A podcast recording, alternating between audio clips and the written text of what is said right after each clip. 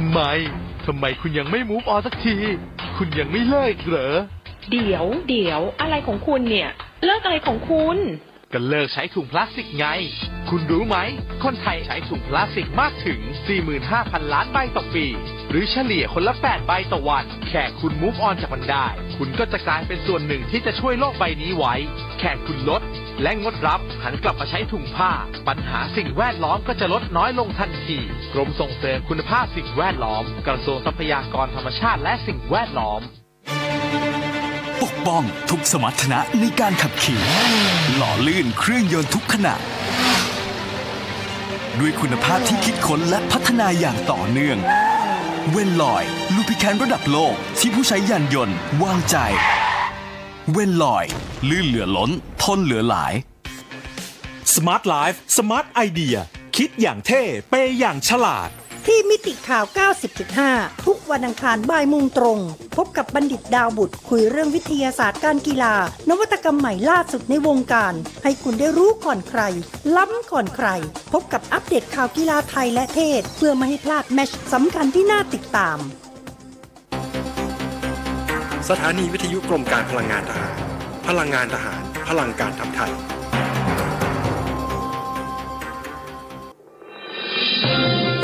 การ Insider Talk โดยธนงขันทอง สวัสดีครับ ขอต้อนรับเข้าสู่รายการ Insider Talk ครับ พบกันอีกเช่นเคยนะครับ ทุกวันจันทร์ถึงศุกร์ระหว่างเวลา7นาฬิกา30 นาทีถึงเวลา8นาฬิกาทางมิติข่าว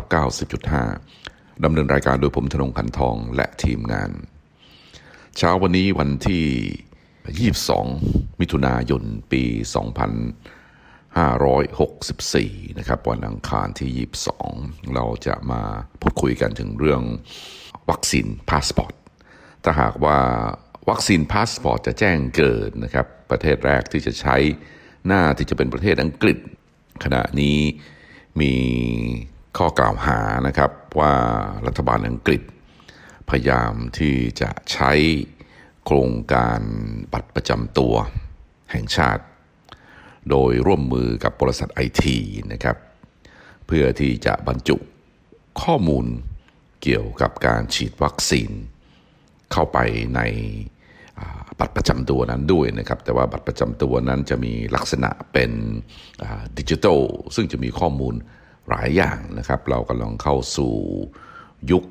ของวัคซีน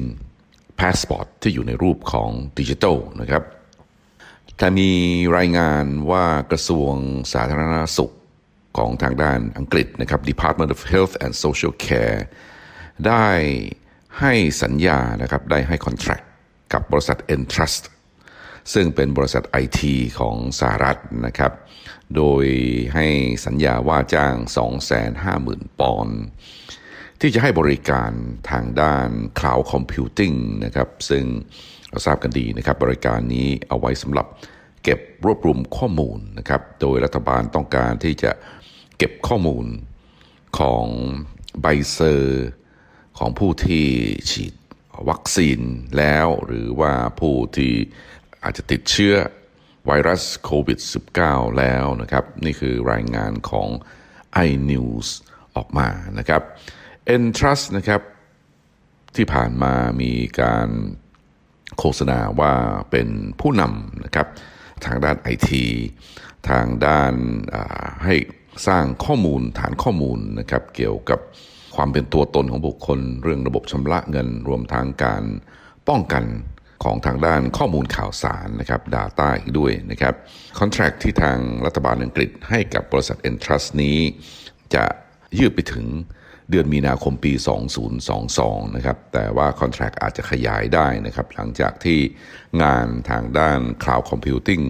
สิ้นสุดลง รัฐมนตรีว่าการกระทรวงสาธารณสุขของอังกฤษนะครับ นายแมตต์แฮนคอกได้กล่าวเมื่อเดือนที่แล้วนะครับ ว่าบุคคลใดบุคคลหนึ่งนะครับ อาจจะเป็นนะครับที่จะต้องโชว์หลักฐานว่าได้มีการฉีดวัคซีน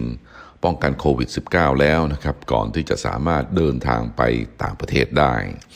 และในช่วงระยะเวลาไม่กี่สัปดาห์ที่ผ่านมา มีรายงานว่ารัฐบาลของอังกฤษอาจจะเรียกร้องเอกสารสำหรับคนอังกฤษนะครับ หรือว่า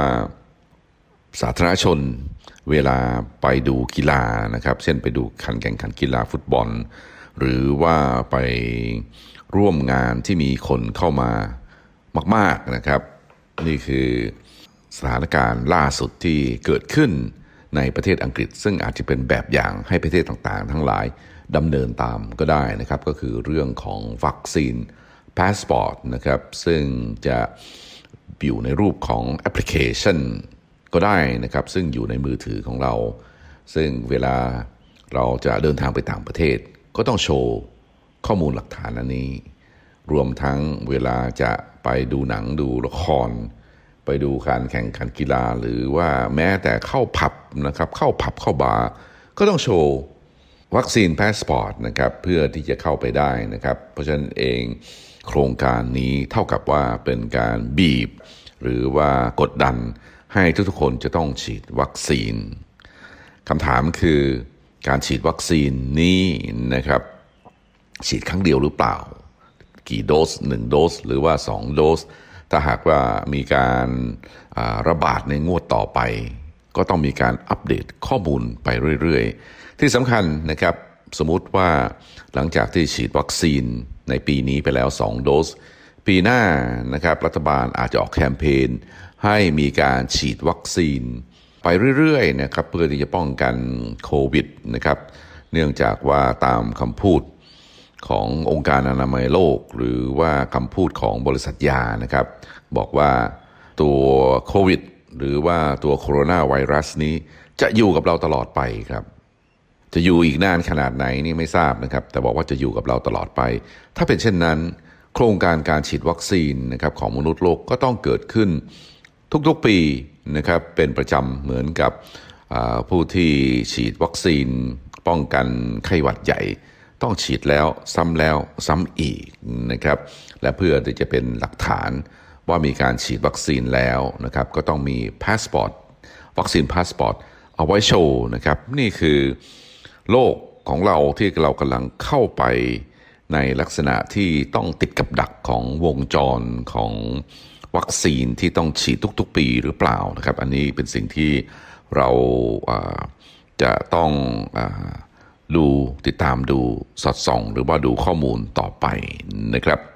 แต่ว่าก็มีความเป็นไปได้นะครับ นี่คือตามรายงานของ rt.com นะครับซึ่งเป็นสำนักข่าวของรัสเซียนะครับ ว่ามีความเป็นไปได้ว่าทางรัฐบาลอังกฤษนะครับอาจจะมีแผนการ ในการออกใบเซอร์ดิจิทัลนะครับเขาเรียกดิจิทัลสติฟิเคตนะครับเพื่อที่จะรวบรวมข้อมูลทุกอย่างเกี่ยวกับเรื่องประวัติของการฉีดวัคซีน ฉีดยี่ห้อใด ฉีดวันไหน ฉีดไปแล้วกี่โดสนะครับนายแจนมาร์เคนะครับซึ่งเป็นผู้อำนวยการทางด้าน Product Marketing นะครับหรือว่าการ marketing ผลิตภัณฑ์ของทางด้าน e n t r u s t ได้ออกมาบอกว่าเรื่องของวัคซีนพาสปอร์ตนะครับน่าที่จะเป็นโอกาสในการที่จะออก ID หรือว่าบัตรประจำตัวแห่งชาตินะครับ ซึ่งเป็นโครงสร้างพื้นฐานสำหรับภาวะที่เรียกได้ว่า new normal ตอนนี้เรากำลังเข้าสู่ new normal ประเทศใน ที่พัฒนาแล้วนะครับบางประเทศเนี่ยจะไม่มีบัตรประจำตัว เพราะเขาถือว่าเป็นการละเมิดนะครับสิทธิส่วนบุคคลอย่างอเมริกานี่ไม่มีบัตรประจำตัวมีแต่ใบขับขี่นะครับ เสร็จแล้วก็มีบัตรมีพาสปอร์ตนะครับสำหรับเดินทางเรื่องของ ID เนี่ยเวลาพูดขึ้นมาเนี่ยจะรู้สึก sensitive กัน หรือว่ามีความรู้สึกว่าทางรัฐบาลจะเข้ามาก้าวไก่ในข้อมูล ส่วนบุคคลนะครับ แต่ว่าทางบริษัท Entrust นะครับ บอกว่าตัวบัตรประจำตัวแห่งชาตินี้นะครับจะรวบรวมข้อมูลนะครับ หรือว่าเป็นเรื่องของโครงสร้างพื้นฐานทางด้านข้อมูลส่วนบุคคลนะครับ รวมทั้งเรื่องของการลงทุนนะครับ ก็จะทำให้เรื่องของวัคซีนพาสปอร์ต เป็นไปได้นะครับเวลาผนวกไปแล้วนะครับ ก็จะทำให้บัตรบัตรใบเดียวเนี่ย ID โปรแกรมเนี่ยก็สามารถมีข้อมูลหลายอย่างที่จะใช้ได้นะครับ รวมทั้งต่อไปจะรับบริการอะไรต่างๆ ทั้งหลายจากรัฐบาล เช่นเงินช่วยเหลือจากทางด้านรัฐบาล ข้อมูลสำหรับการเดินทางไปต่างประเทศเวลาตรวจเช็คนะครับ รวมทั้งข้อมูลรายละเอียดของการฉีดวัคซีน ทุกอย่าง โดยเฉพาะอย่างยิ่งผู้ที่มีรายได้น้อยนะครับ ต่อไปในอนาคตนะครับผู้ที่มีรายได้น้อย หรือว่าผู้ที่ต้องพึ่งพาบริการอะไรต่างๆ ทั้งหลายจากรัฐบาล อาจจะต้องมีหลักฐานของการฉีดวัคซีนนะครับเพื่อที่จะโชว์มิฉะนั้นแล้วจะไม่ได้รับบริการจากทางด้านรัฐบาลนะครับ ตอนนี้ทางรัฐบาลของสหรัฐ หรือว่ารัฐบาลประเทศต่างๆ ทั้งหลายทั่วโลกกำลังพิจารณาเรื่องของเงินดิจิทัลอยู่ดิจิทัลดอลลาร์ตอนนี้เป็นหัวข้อที่กำลังอยู่ในขั้นตอนของการถกเถียงกัน หรือว่านำเสนอพิจารณาในชั้นของกรรมธิการในสภาคอนเกรสของสหรัฐนะครับว่าผลดีของผลหรือว่าผลเสียของการนำเสนอดิจิทัลดอลลาร์จะเป็น อย่างไรต่อไปในขณะนี้นะครับ โลกเรากำลังใช้เงินกระดาษกันอยู่นะครับ ระบบเฟียสมันนี่ระบบเงินกระดาษกันอยู่ แต่ว่าเงินกระดาษนั้นก็ได้รับการพัฒนาไปอยู่ในรูปแบบของอิเล็กทรอนิกส์แล้วนะครับ เราสามารถที่จะเวลาเราไปช้อปปิ้งซื้อของใช้จ่ายอะไรต่างๆทั้งหลาย สามารถที่จะใช้เงินสด หรือว่าจะโอนเงินนะครับผ่านระบบอิเล็กทรอนิกส์ จ่ายเงินผ่านระบบ QR code นะครับจ่ายเงินผ่านระบบแอปพลิเคชันต่างๆ ทั้งหลายนะครับ เรื่องระบบชำระเงินนี้ตอนนี้ก็มีความก้าวหน้าไปแล้วนะครับอย่างมาก แต่ว่าอีกขั้นหนึ่งนะครับของพัฒนาการในเรื่องของเงินก็คือเรื่องของดิจิทัลดอลลาร์หรือว่าดิจิทัลบาทดิจิทัลหยวนดิจิทัลเยนดิจิทัลยูโรดิจิทัลปอนนะครับในอนาคตที่ กำลังจะเกิดขึ้นนะครับ ประเทศจีนก็เป็นประเทศที่มีพัฒนาการในเรื่องของดิจิทัลหยวนก้าวหน้ากว่าประเทศใด ๆนะครับ โดยที่เงินดิจิทัลนี้ ผู้ที่ออกจะเป็นธนาคารกลางนะครับ และธนาคารกลางนะครับ นี่ก็คือตามรายงานที่เคยออกมานะครับ สามารถที่จะส่งเงินดิจิทัลนี้นะครับ ที่ธนาคารกลางสามารถออกมาได้โดยไม่มีเพดานนะครับ เข้าไปในบัญชีของประชาชนโดยตรงเลย โดยไม่ต้องผ่านระบบแบงกิ้งนะครับ ตอนนี้สมมุติว่าเราจะรับเงินช่วยเหลือนะครับ จากทางด้านรัฐบาล เช่น เงินช่วยเหลือของผู้สูงอายุ เงินชดเชยโควิด เงินอะไรต่างๆ ทั้งหลาย เวลารัฐบาลไทยจะ ส่งเงินให้เราส่วนมากก็จะผ่านธนาคารที่อยู่ในการดูแลของรัฐนะครับ เช่นธนาคารกรุงไทยนะครับหรือว่าธนาคารอื่นๆนะครับพูดง่ายว่ากระทรวงการคลังนะครับ หรือว่าหน่วยงานราชการก็จะส่งเงิน เข้าไปในบัญชีธนาคาร แล้วธนาคารนั้นก็จะเป็นผู้ที่แจกจ่ายเงินต่อไป ก็มีขบวนการก็คือ banking ธนาคารพาณิชย์นะครับ อีกขั้นหนึ่งอยู่ทำให้ธนาคารพาณิชย์ได้ประโยชน์ก็คือได้ฟรีได้ค่าบริการนะครับจากการให้บริการทางด้านโอนเงิน แต่ต่อไปนะครับธนาคารกลางอาจจะไม่จำเป็นที่จะต้องใช้บริการของทางด้านธนาคารพาณิชย์อีกต่อไป สามารถโอนเงินเข้าโดยตรงทันทีนะครับ โดยจะมีเงื่อนไขอะไรต่างๆ ทั้งหลาย เพราะว่าในระบบดิจิทัลหรือว่าโลกในยุคดิจิทัลข้างหน้าแล้ว เรื่องของข้อมูลข่าวสารนี่จะละเอียดมาก ๆ เลยทีเดียว เวลาใครก็ตามที่มีบัญชีแล้วนะครับ ก็จะมีข้อมูลส่วนบุคคล ข้อมูลส่วนตัวทุกอย่างครบนะครับ ถ้าหากว่ามีการนำในนำนโยบาย universal basic income universal basic income แปลว่ารายได้ขั้นต่ำที่ทุกคนพึงจะได้นะครับคนเราในสังคมนะครับมีศักยภาพไม่เหมือนกันนะครับ บางคนทำงานอย่างไรเนี่ยก็ไม่พอใช้นะครับ บางคนเกิดมาก็อยู่บนกองเงินกองทองนะครับ หรือว่าทำธุรกิจก็มีความมั่งคั่ง เพราะฉะนั้นเองจะให้สังคมมีความเท่าเทียมยากนะครับ เพราะฉะนั้นเองรัฐบาลก็อาจจะถือโอกาสนะครับนำเสนอนโยบาย universal basic income อันนี้หมายถึงแนวความคิดในโลกตะวันตกนะครับไม่ใช่รัฐบาลไทยนะครับว่าจะนำเสนอแนวความคิดนี้นะครับก็คือให้โอกาสนะครับผู้ที่มีรายได้น้อย หรือว่าผู้ด้อยโอกาส สามารถที่จะมีเงินใช้นะครับในระดับมาตรฐานที่พออยู่ได้นะครับนี่คือ แนวความคิดของ universal basic income ก็คือรัฐบาลทุกๆเดือนนะครับ ก็จะโอนเงินเข้าไปในบัญชีของผู้ที่ดูแล้วนะครับด้อยโอกาสหรือว่ามีรายได้ต่ำไม่พอใช้ เช่นอาจจะโอนให้เดือนละ 2,000 เหรียญก็ได้นะครับ 3,000 เหรียญ US ดอลลาร์ก็มีความเป็นไปได้ แต่ว่าเวลาจะให้เงินผู้ที่ด้อยโอกาสนี้นะครับ จะไม่ให้แบบในลักษณะที่ไม่มีข้อมูลหรือว่าไม่มีสิ่งผูกมัดนะครับ เช่นในเรื่องของวัคซีนนะครับ เช่นจะต้องฉีดวัคซีน ครบหรือยังหรือว่าทำสิ่งโน้นสิ่งนี้หรือเปล่า หรือว่าประวัตินะครับ ต้องไม่เคย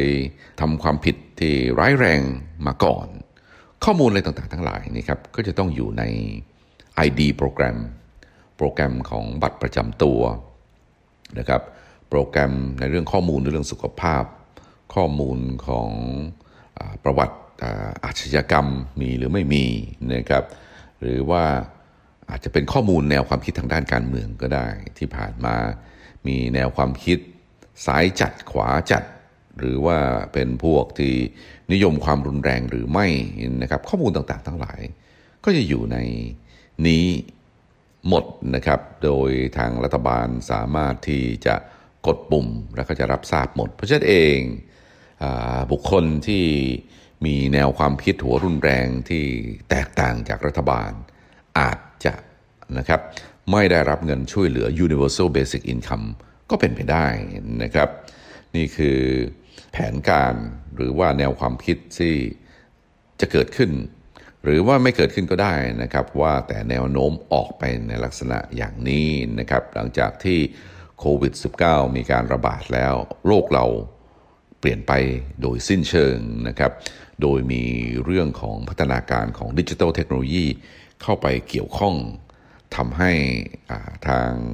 รัฐบาลอำนาจเพิ่มมากยิ่งขึ้น ในขณะที่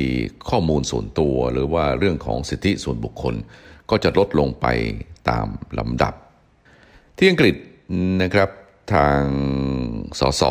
จากพรรคคอนเซอร์เวทีฟนะครับนายเดวิดเดวิสนะครับซึ่งเป็นหนึ่งในแกนนำของ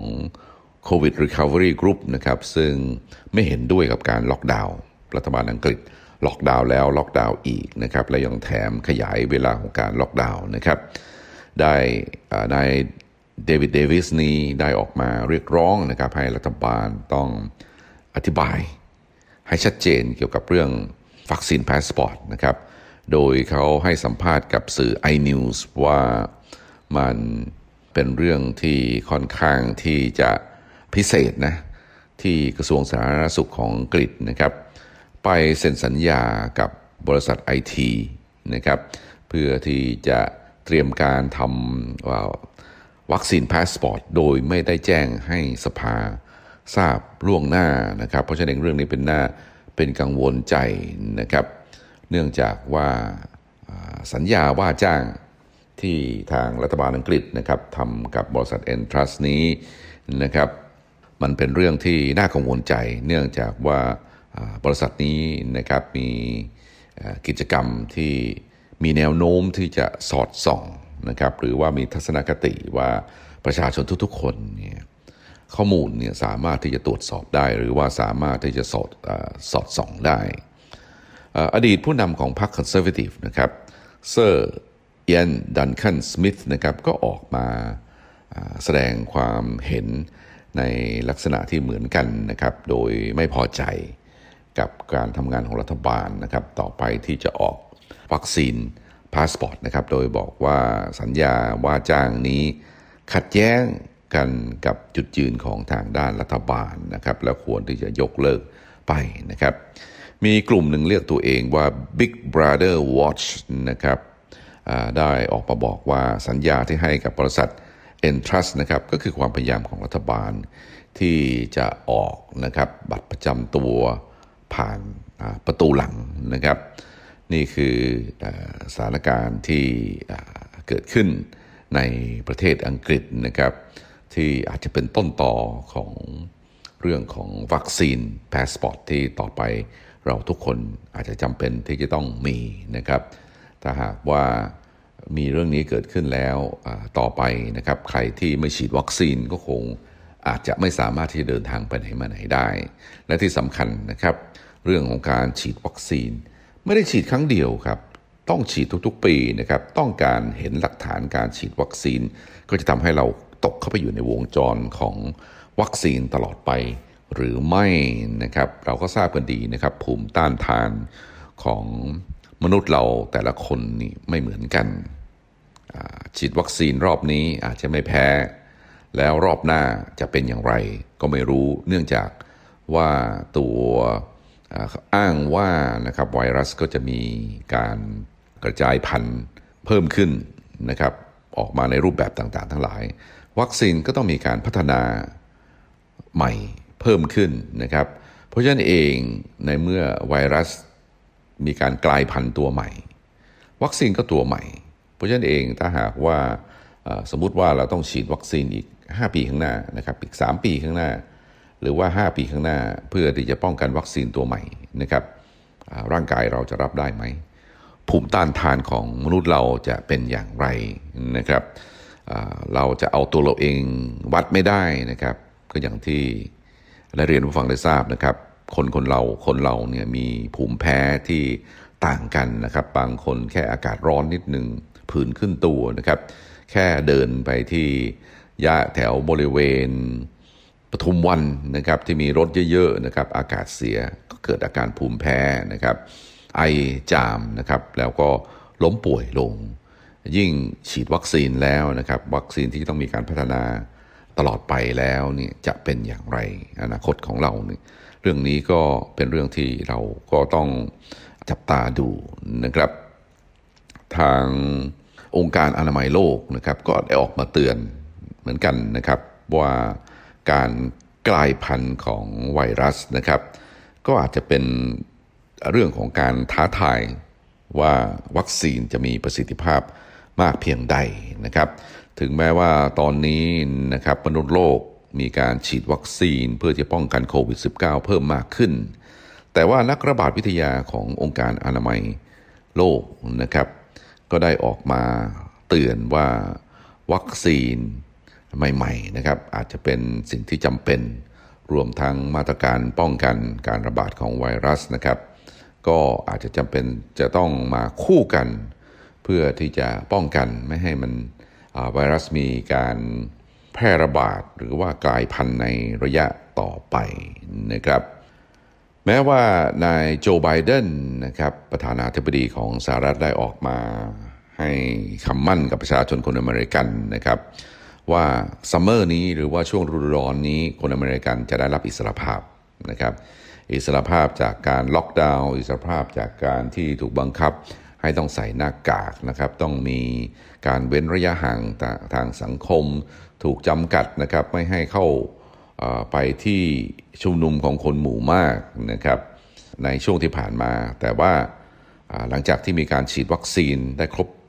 ประมาณ 70%ของประชากรคนอเมริกันแล้วนะครับ ภายในวันที่ 4 กรกฎาคมก็เป็นวันประกาศเอกราชของสหรัฐ หรือว่าวันชาติของสหรัฐนะครับ คนอเมริกันก็จะได้ฟรีดัมนะครับ ก็จะเป็น Summer of Freedom หรือว่าฤดูร้อนแห่งอิสรภาพนะครับ เพราะฉะนั้นเองเรื่องนี้นะครับ จะเป็นอย่างไรต่อไปนะครับ แม้ว่าจะมีฟรีดัมแล้ว แต่ถ้าหากว่าปีหน้านะครับ ก็ต้องกลับมาฉีดอีก ถ้าหากว่ามีตัวไวรัสที่ระบาดเนี่ยมีความรุนแรงมากยิ่งขึ้นอย่างล่าสุด ตัวเชื้อที่เรียกชื่อว่าเดลต้านะครับที่ระบาดจากอินเดีย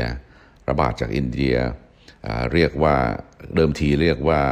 อินเดียนไวรัสนะครับก็จะทำทำให้คนอินเดียไม่พอใจนะครับ มีการประท้วงกันจึงต้องเปลี่ยนชื่อเป็นเดลต้านะครับ ก็มีการตั้งคำถามว่าวัคซีนที่ฉีดกันมา นี้นะครับที่มีอยู่ สามารถที่จะป้องกันตัวเดลต้าไวรัสได้มากน้อยเพียงใดนะครับขณะนี้องค์การอนามัยโลกก็ยังคงมีความกังวลใจนะครับ เกี่ยวกับเรื่องการระบาดของไวรัสในรอบหน้านะครับ โดยให้มาเรียวานเคิร์คฮอฟนะครับซึ่งเป็นนักระบาดวิทยาผู้เชี่ยวชาญนะครับ เกี่ยวกับเรื่องของระบาดวิทยาของทางด้านองค์การอนามัยโลกออกมา บอกว่าสักวันหนึ่งนะครับวัคซีนอาจจะไม่มีผลหรือว่าไม่มีประสิทธิภาพนะครับ เพื่อที่จะต้านการกลายพันธุ์ เป็นชุดๆเลยทีเดียวของไวรัสซิงอาจจะเกิดขึ้นในอนาคตนะครับ เพราะฉะนั้นเองวัคซีนในรุ่นต่อไป ที่จะมีการผลิตในอนาคตนะครับ ก็คงจะต้องมีการปรับตัวต่อไป แต่ว่าอย่างไรก็ตามทางองค์การอนามัยโลกก็พร้อมนะครับ ที่จะมีเครื่องไม้เครื่องมือต่างๆ ทั้งหลาย เพื่อที่ช่วยประชาชนนะครับ ป้องกันในเรื่องของการระบาดนะครับ สรุปแล้วนะครับเรื่องการระบาดของโควิด -19 ในรอบนี้ ถึงแม้ว่าสถานการณ์อาจจะดีขึ้นนะครับตั้งแต่ช่วงต้นปีมา ไม่ว่าจะเป็นเรื่องของอัตราการระบาด หรือว่าอัตราของการตายนะครับนี่คือ หรือว่าการเสียชีวิตนะครับจากโควิดนี่พูดในระดับโลกนะครับ แม้ว่าเราจะต้องมีแม้ว่าเรามีวัคซีนอยู่แล้ว แต่เรื่องของอนาคตปัญหานี้ไม่จบเอา ง่ายๆนะครับพร้อมกับเรื่องของวัคซีนพาสปอร์ตเรื่องของข้อมูลอะไรต่างๆ ทั้งหลายที่เกี่ยวข้องกับสุขภาพเนี่ยต่อไปนะครับจะเป็นเรื่องใหญ่นะครับจะเป็นเรื่องของการละเมิดสิทธิส่วนบุคคล หรือไม่จะเป็นเรื่องที่จะผูกกับเงินช่วยเหลือหรือว่าบริการจากภาครัฐ หรือไม่นะครับเป็นเรื่องที่เราจะต้องจับตามองดูกันอย่างใกล้ชิดเลยทีเดียวครับสำหรับวันนี้รายการอินเ i อร์ทอกเวลาหมดลงพอดีนะครับ ติดตามรายการนี้ได้ทุกวันจันทร์ถึงศุกร์เวลาเดียวกันนี้ทางมิติข่าว 90.5สำหรับวันนี้ขอลาไปก่อนสวัสดีครับ